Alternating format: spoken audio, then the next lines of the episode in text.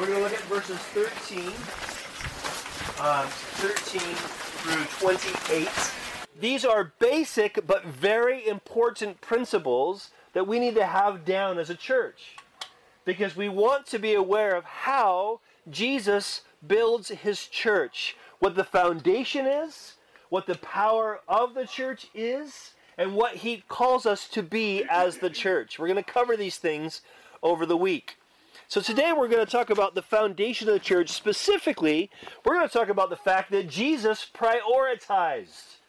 I don't know, who can tell me quickly how long was Jesus' earthly ministry from the time of his baptism to the time of his ascension? Just about three and a half, but really close. About three and a half years. Three and a half years. Anybody have a familiar idea can guess? Hint, it's in the title. What did Jesus, how did Jesus prioritize his time for those three and a half years? What did he spend the most time doing? Training the disciples. Training the disciples, dealing with the twelve.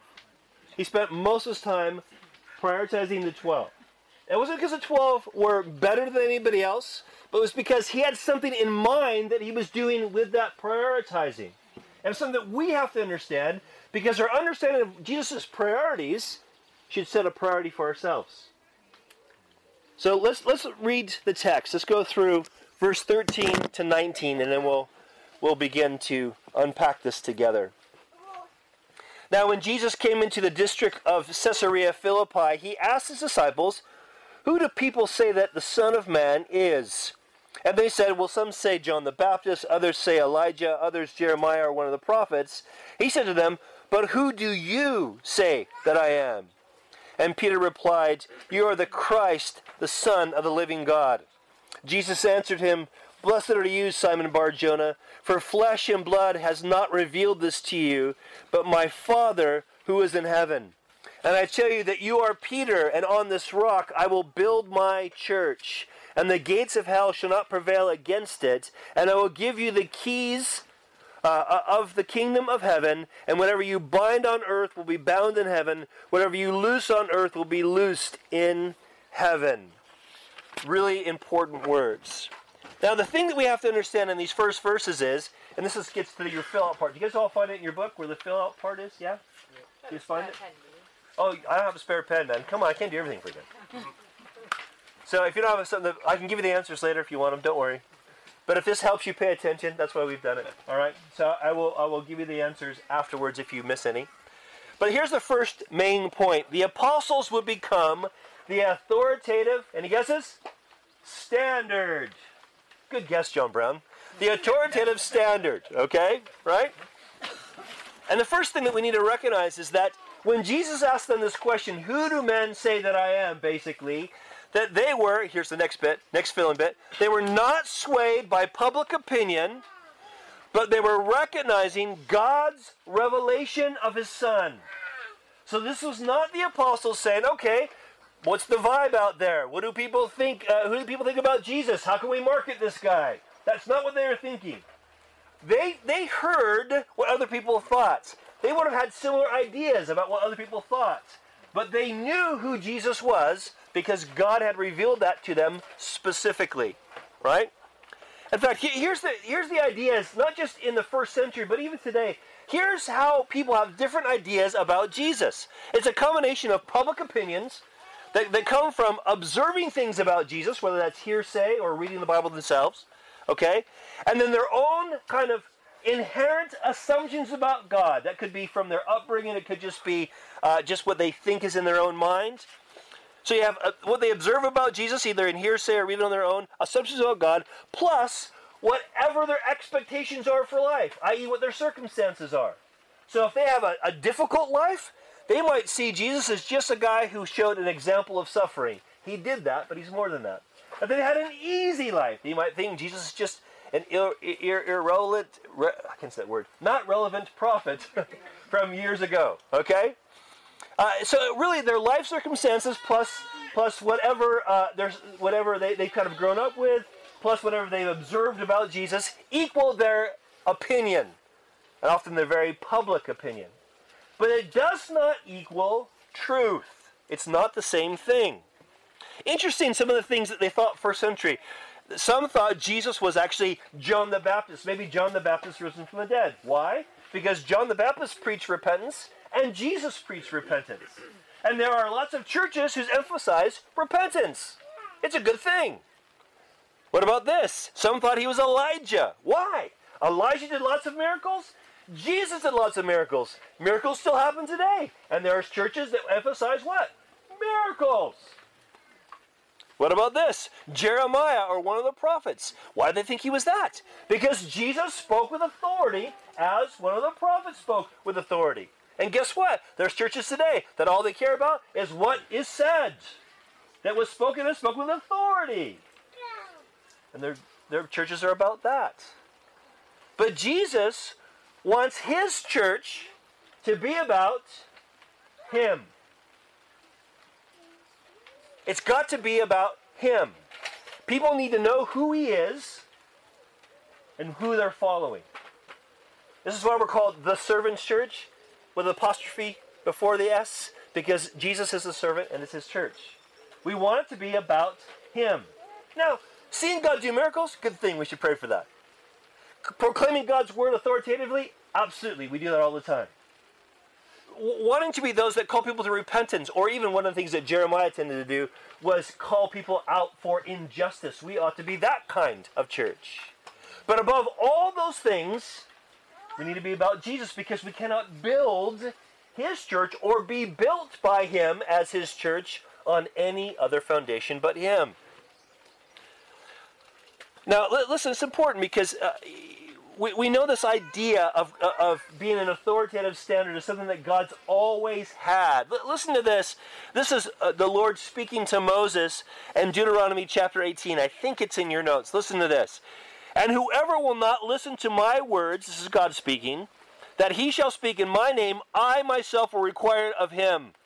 But the prophet who presumes to speak a word in my name that I have not commanded to speak, or who speaks in the name of other gods, that same prophet shall die. Whew. Pretty heavy standard, isn't it? So God's concern is that whoever speaks in his name, whatever's being said in his name, that it's actually what he has said. He's really serious about that. He wants there to be an authoritative standard. In fact, listen, the Apostle Paul would say this about the standard. Listen to this in Galatians chapter 1, verse 8. Paul says, If, uh, but even if we, that is myself and the other apostles, even if we, here comes my competition, even if we, or an angel from heaven should preach to you a gospel contrary to the one we preach to you, let him be accursed.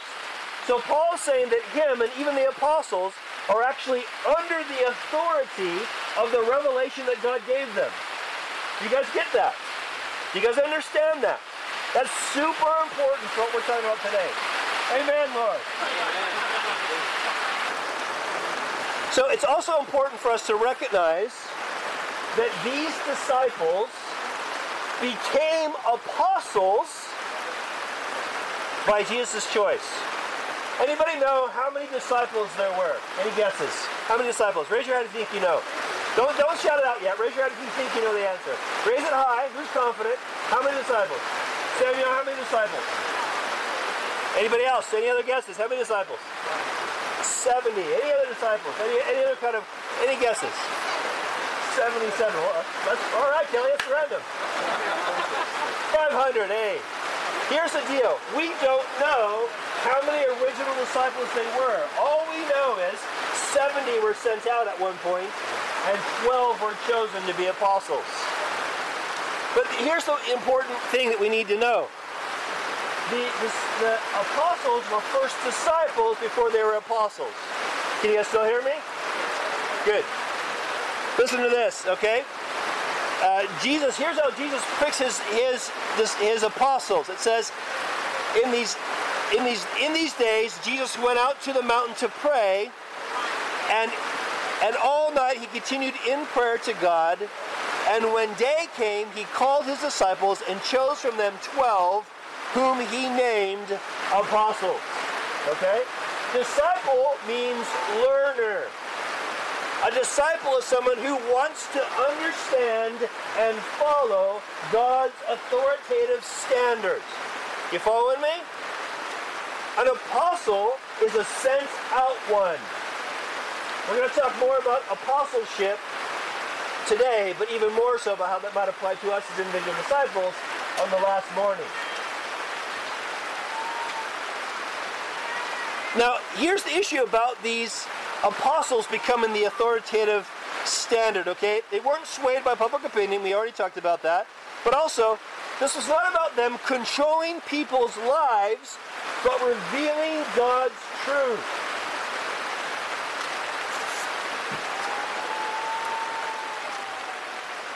I think some of these are in your notes, but follow me. We see in verse 18, right? What, is, what does it say in verse 18? Let's look at it again. What does Jesus say to Peter after Peter recognizes who God is and after we see that um, uh, Jesus makes it clear it's God who made you know this? So after Jesus says to Peter, Peter, you didn't figure this out on your own. The Lord's revealed this to you, right? After this has happened, he says to Peter, You are Peter, and on this rock I will build my church. Now, some traditions, Catholic traditions, say that Peter was the first pope. Kind of crazy since there wasn't really a recognized pope until about the 5th century, but that's what they say. Others say, no, this isn't about Peter, it's about the confession Peter made. There's some truth to that, but actually, the language seems pretty clear. He's talking about Peter. Not just what Peter said, but Peter. So what does this mean? Okay? Well, here's what it means. Not that Peter was the head, listen, not that he was the head of the church, but he was the first stone of the foundation. Here's what I mean. Listen to this. 1 Peter chapter 2, verses 4 and 5. Listen to what Peter says. Never mentioning himself. Listen. Peter says, and you have come to him, that's Jesus, a living stone, rejected by men, but in the sight of God, chosen and precious. You yourselves, like living stones, are being built up a spiritual house to be a holy priesthood, to offer spiritual sacrifices acceptable to God through Jesus Christ. So Peter says we're all being built up like living stones Jesus himself being the chief living stone and the cornerstone, we'll see, to build the house on. Paul says it this way. Listen to this. In Ephesians chapter 2, Paul says, You are members of the household of God. That's every one of us who has faith in Jesus. He says, built on the foundation, listen, of the apostles and prophets. Christ Jesus himself being the cornerstone. You see how this works?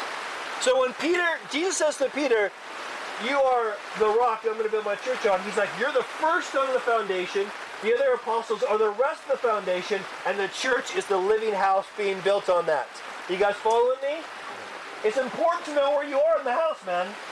You got to know the elders are not the foundation. Jesus is the cornerstone, and the apostles are the foundation. All right. He says something else that's also a little bit controversial. Verse 19. Look at verse 19 again. In verse 19, he says, I will give you the keys to the kingdom. Whatever you bind on earth is bound, whatever you loose on earth, it'll be loose. There are some groups that want to say this means anything you, you say with your mouth is going to happen. Now, here's a problem. One, there's a slight truth in this, and that is, that is, listen, when we when we speak things that aren't true, you know what ends up happening? We believe things that aren't true. When we speak things that are true, it helps us believe things that are true. It does not create any reality. Are you guys following me? Whatever words you use create no reality. Reality is what it is. But you can convince yourself of lies when you continue to speak lies. And, and this is a really important thing to get to our heads.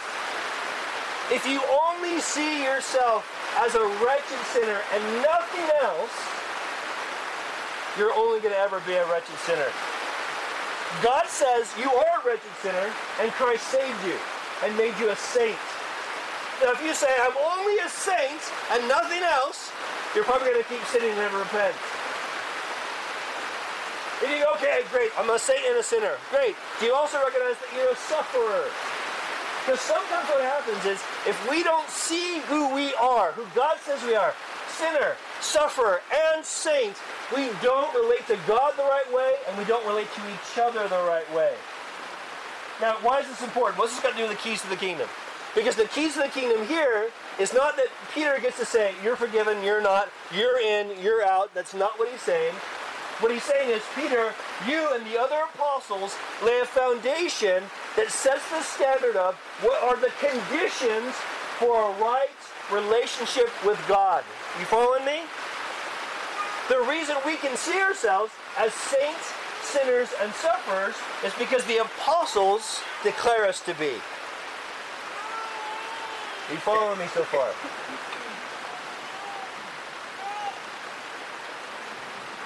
We see this. It also, also has this idea that Peter was the first guy to kind of open the doors of the gospel to, to people. So you see, Peter was the first one to preach the gospel on Pentecost and see the first fruits of the Jews get saved, right? Peter's the first guy in Acts chapter 10 to preach to the Gentile Cornelius. He gets to open the door to the Gentiles. That ended up being Paul's main ministry, but Peter opened the door. He has the keys of the kingdom in that sense. But the bigger point that, that, that Jesus is making about Peter and about the apostles is they become the authoritative standard, not to lord over people, but to reveal God's truth, specifically how God wants us to relate to Him through Christ Jesus. Jesus says a similar thing later on after he's resurrected. In John chapter 20, it says, When the resurrected Jesus had said this, he breathed on the apostles and said to them, Receive the Holy Spirit. If you forgive the sins of any, they are forgiven them. If you withhold the forgiveness from any, it is withheld. Now, when we get to the last study this week, we will talk about how this authority the apostles have applies to us. Okay? But right now, it's really important that you recognize it's not us that is the foundation. It's not us that's the standard of authority. It's the apostles. Are we clear on that so far? All right. I'm going to lose my voice if it keeps raining. So here's the, here's the second main point from verses 20 and 23, right? Um, I'm doing good. 18 minutes. We're good. The apostles would become credible witness eyewitnesses of the Lord's reality. It would become credible eyewitnesses of the Lord's reality. Remember, Peter said, it's not in your notes. Remember when Peter said, I didn't, we didn't bring to you cunningly devised fables, but were eyewitnesses of his majesty? You guys remember that for 1 Peter? Okay? The, the, the idea is that they weren't just saying, hey, we had this ex- mystical experience with this dude named Jesus, and it was really groovy, man. And then what ended up happening is we thought other people should have this mystical experiences. And so we thought, hey, let's tell other people about Jesus and see if they have the same mystical experience. It wasn't like that. As much as your shirt looks like that's what it was, it wasn't like that. They saw Jesus, they knew something was different about him, God was working in them. They saw he was God's only begotten Son, and they had no clue what that meant.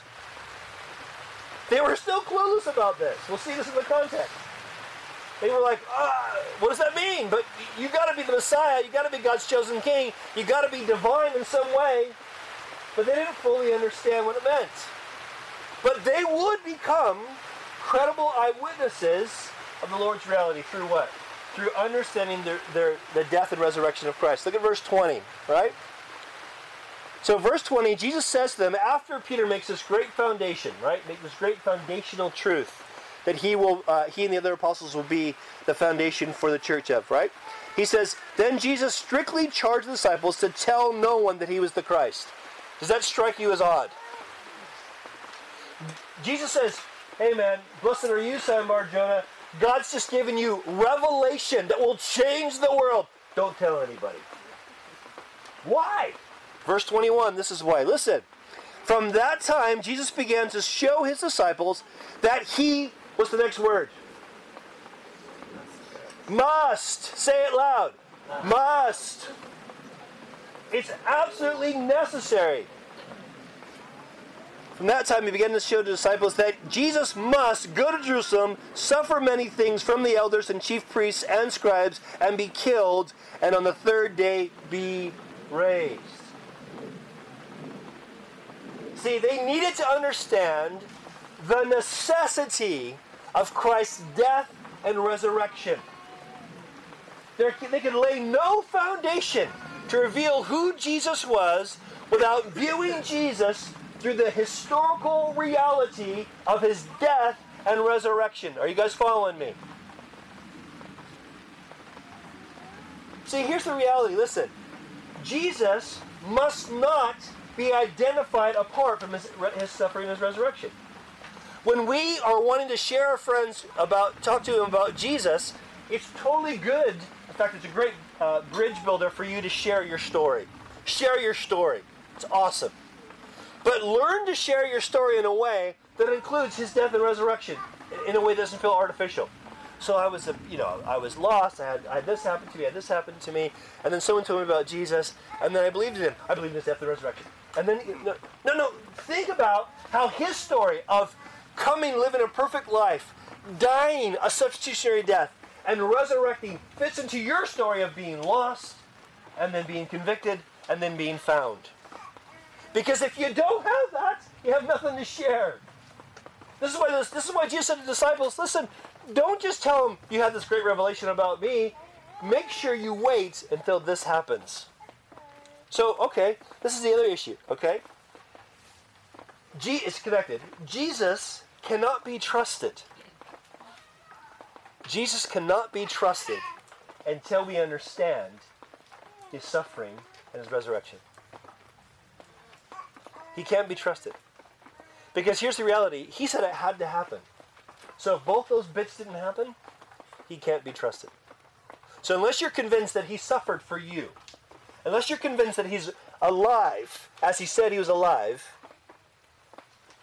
you can't really trust Him. What's the reverse of that? If He really suffered for you and He's really alive, can we trust Him? Oh, come on, people. Can we trust Him? Yes. There we go. Let's get some gumption. We can trust Him. We can absolutely trust Him. This is why He says, listen, I want you to become credible uh, eyewitnesses of my reality, but you got to wait. So were they like, oh, that's, you're right, Jesus, we'll wait for that. Is that what they did? Look at verse 22. And Peter took him aside and began to rebuke him, saying, Far be it from you, Lord. This shall never happen to you.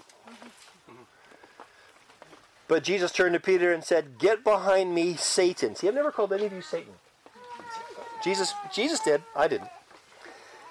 He says, Get behind me, you, Satan. You are a hindrance to me. These are heavy words, aren't they? I know we know this. We, we've heard this stuff before, but let's let this be foundational for us.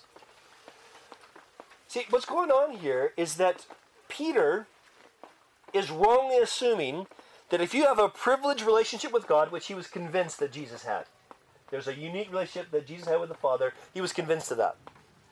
But he was convinced if you have that relationship, you're not going to suffer. You can hear the same message on the God channel most weeks. There's a whole prosperity gospel that teaches this. You're a privileged child of God, you ain't going to suffer. That's not what Jesus taught.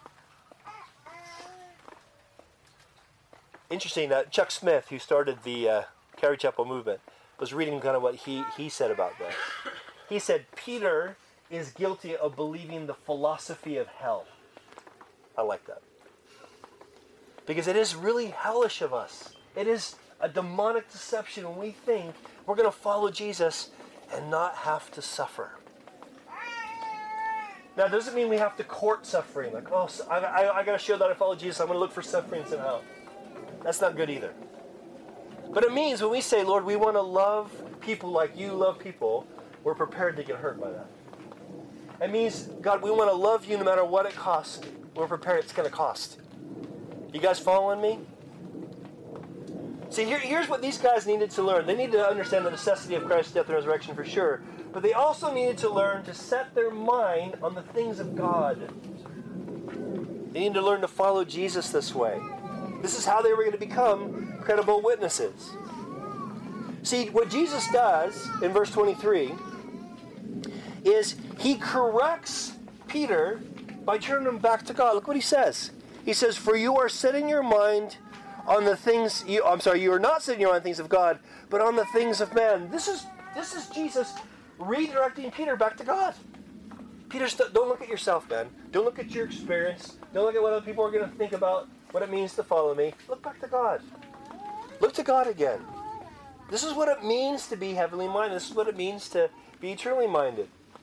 Uh, listen what Peter learned to say about suffering in 1 Peter chapter 4. Peter would later write, Since therefore Christ suffered in the flesh, arm yourselves with the same way of thinking. For whoever has suffered in the flesh has ceased from sin, so as to live for the rest of his time in the flesh, no longer as uh, for human passions or desires, but for the will of God. He would say just a bit before this, listen, in 1 Peter chapter 3, he would turn this into what we're going to talk about in the third session about how our suffering turns to witness. Listen to this. Peter says, But even if you should suffer for righteousness' sake, you will be blessed. Have no fear of them, that is, people that want to persecute you uh, in the name of Jesus. It says, Nor be troubled, but in your hearts honor Christ the Lord as holy, always being prepared to make a defense to anyone who asks for the reason for the hope that is in you, yet do it with gentleness and respect. So the expectation is you're going to suffer and still have hope. And as you still have hope and life is hard, doesn't mean you're acting like life isn't hard. We don't fake it to make it, okay? We can be honest about our sin. We can be honest about our shortcomings. We can be honest about how difficult life is. We can even be honest about going, we don't know what God's doing. But our hope is it ends in resurrection. Our expectation is it ends in resurrection. And because it ends in resurrection, uh, or because we have that hope, we have that hope because of Jesus' death and resurrection. So people go, What's your deal, man? Your life's rubbish. You follow Jesus, your life's horrible. Yeah, it's, it's a bit rubbish right now. But you know what? It's going to end in resurrection. What are you talking about? No matter what happens to me, it ends in resurrection. How do you know that? Because Jesus rose from the dead. That's witness. Right. Last point, quickly, verses 24 to 28. Each of these could have been its own message. Now I'm thinking maybe it should have been, but that's all right. Verse 24 28. I'm still, I got two and a half minutes. There we go. The apostles would exemplify what it means to follow Jesus. Okay, that's the third main point. The apostles would exemplify what it means to follow Jesus. Here's how they would do it. They'd first they would learn to deny self-allegiance. This is going to be. This is why I wish I, I would have maybe taken this as its own message. I, I really do feel like that we're missing this in Western Christianity. That Either we do this in a legalistic sense, like I'll deny myself and that'll earn me a place in heaven, or we ignore this reality altogether because we don't understand it. So let's see what I mean. Let's see what we mean by this. Verse 24. So then, right after all this has happened, right after he says, "Get behind me, Satan," to and tries to correct Peter, he says, "Then Jesus told his disciples, if anyone would come after me, let him deny himself, take up his cross, and follow me. For whoever would save his life will lose it, but whoever loses his life for my sake will find it. Now, what does he mean by this? What does it mean to deny ourselves? What does it mean to take up our cross? It doesn't mean ending all enjoyment. It does not mean that. The scriptures, yeah, praise God. The scriptures really clear that God's given us all good things to enjoy. Praise the Lord for that. Isn't that good? So when you're eating that beautiful, juicy, double cheeseburger today that we make. You can give thanks and say, Oh, Lord, thank you. This is glorious. Thank you, Lord. It means when I go to Sarah today and I say, Babe, I'm sorry that I was short. she says, I forgive you because she always does. And she gives me a big smoosh, I can enjoy it. it means, listen, it means not ending all enjoyment, but coming to the end of my self rule. Your default position as a human being, as a sinner, is to want to rule your own life. Following Jesus when we start saying, God, I'm sorry I keep doing this. You deserve to rule my life, Jesus, not me. I want you to think right now of all the relationships in your life, whether you're married, single, parents are alive or not, whatever the case is, your, your family, your, your, your closest friendships, think about all those relationships. Think about how tempting it is to let those relationships rule your life. Think about how tempting it is for you to want to rule over those relationships or want to assert your self rule when they're actually wanting you to be a, act like a servant and you don't like it. This is what we do. Every single one of us. Every single one of us. But following Jesus means we say, okay, Lord, if we're going to follow you, we got to deny self allegiance. What do you want? But also, listen, listen. This is not just a better way to live. Okay, that's not the, the point. It's not just that. It's the only way to the power of the Holy Spirit. All right? One of the reasons I think we don't see as much, we don't experience as much power of the Holy Spirit. What I mean by that is not just the supernatural gifts, that's part of it. But I don't just mean that. I think the reason why we feel so weak all the time is because we always are trying to do things in our own self rule. We can call it self sufficiency if you don't want to call it self rule. We, we, we, we, we can call it, you know, whatever you want to call it, self esteem. But it really always goes back to self rule. But when we say, Lord, I can't do what you've called me to do, but you can do this in me by your Holy Spirit. So I want to not rule my own life. I want you to rule me. So please fill me with your Holy Spirit because I need your Holy Spirit to do what you call me to do. That's the way to power.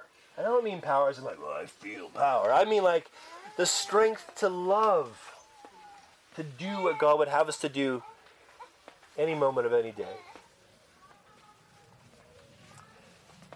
Paul says this in Romans chapter 8. He says, If you live according to the flesh, you will, you will die. But if by the Spirit you put to death the deeds of the body, you will live. For, those, for all who are led by the Spirit are the sons of God. We're going to start talking about what it means to be led by the Spirit uh, next Sunday in church, starting in, in 1 Corinthians chapter 12. What does it mean to be led by the Spirit, in, in, a, especially in a, in a context of a body? We'll talk about that. So they had to, they had to learn to deny self allegiance, but also listen, they learned to long for Christ's kingdom. You know what I mean by longing for something? I mean, you just you're just so desirous. Right now, I really could go for some water. There's a bit of a longing. Not that bad, but it's a bit of a longing. Another half an hour? Don't worry, it's not gonna happen. And I would be like, oh, I gotta get some water. You guys know what longing is. When you, those of you who, who have been blessed to be married, you know what it's like to fall in love and long for your spouse. Those of you who've been praying for something and have not seen that prayer answered, you're longing for that prayer to be answered. And all of us as Christians have this, this desire in our hearts that says, How long, O Lord, before your kingdom comes in its fullness? How long before I'm no longer a sinner, I'm only a saint? I'm no longer a sufferer, I'm only a saint. How, well, how long, O Lord? We have a longing for his kingdom. This is what he wants us to have. Listen. Verse 26. Jesus asks, For what will it profit a man if he gains the whole world and forfeits his soul? Or what shall a man give in return for his soul? For the Son of Man is going to come with his angels in the glory of his Father, and then he will repay each person according to what he has done. Truly I tell I say to you, there are some standing here who will not taste death until they see the Son of, of Man coming in his kingdom. Verse 28 is probably a reference to the Mount of Transfiguration, which you can read in the next verses. But here's the points I want you to see. I want you to see these questions as a way that, that something. How, how would you answer these questions? These can be some questions for your discussion groups. What does it profit a man if he gains the whole world but forfeits his soul? What does it profit a man? Seriously, what do you gain by that? Because you do gain something. But what's the end gain? What's the final, what's the ledger sheet going to say at the end? What do you get? What do you lose? So think about that for the discussion questions. What do you get? What do you lose if you pursue your own dream and lose your own soul? Also, Jesus says really clearly here, doesn't he, that uh, the Son of Man is going to come with his angels in the glory of the Father, and then he will repay each person according to what he has done. This isn't just about Jesus judging in the negative. It is. He is the final judge. I'm so thankful Jesus is the judge. I wouldn't want to be the judge. I'd be too lenient on some and too harsh on, uh, uh, on others. I would not want to be the judge. This is why it's so stupid when we judge each other. I'm so thankful Jesus is the judge. But it's not just judging negatively, like he's going to cast sinners into hell. He will do that. It's also judging positively. Jesus comes, his reward is with him. Let me ask you this question. What would you like, what reward would you like to receive from Jesus at the end of your life? That's another question for your discussion. Okay? What reward would you like to receive from Jesus in your life? Okay? Now, in closing, I went a little long, but I got to close. In closing, I want you to think about this, okay? The apostles are the authoritative standard. Jesus prioritizes them because without making sure that they knew exactly who he was and exactly what he wanted to be passed on, we would not be sitting here today. What did we just study? What, what book did we just open? Matthew's book, and that's part of God's library, which is called the Gospels. the Gospels, or the whole the whole thing. The Bible. The Bible. Okay, good. Sorry, I got to make it easy. Where does this come from? Old Testament comes from prophets. New Testament comes from apostles. They are the authoritative standard. That's why this is the authoritative standard. You understand? That's why we spend so much time in this. Not just so we can go, yeah, I get that. I understand. I got the right answers. No. That's not why we do it. We do it because we think, Jesus, you prioritized raising up these 12 leaders to set a standard. We want to prioritize making sure that this standard is known by as many people as possible, which is one of the reasons why we prioritize raising up leaders. Because in prioritizing raising up leaders, we're trying to equip more leaders who can equip more people to do the work of the ministry, to know Jesus, to make him known. Does that make sense? Mm. Can you see why that needs to be a priority? All right.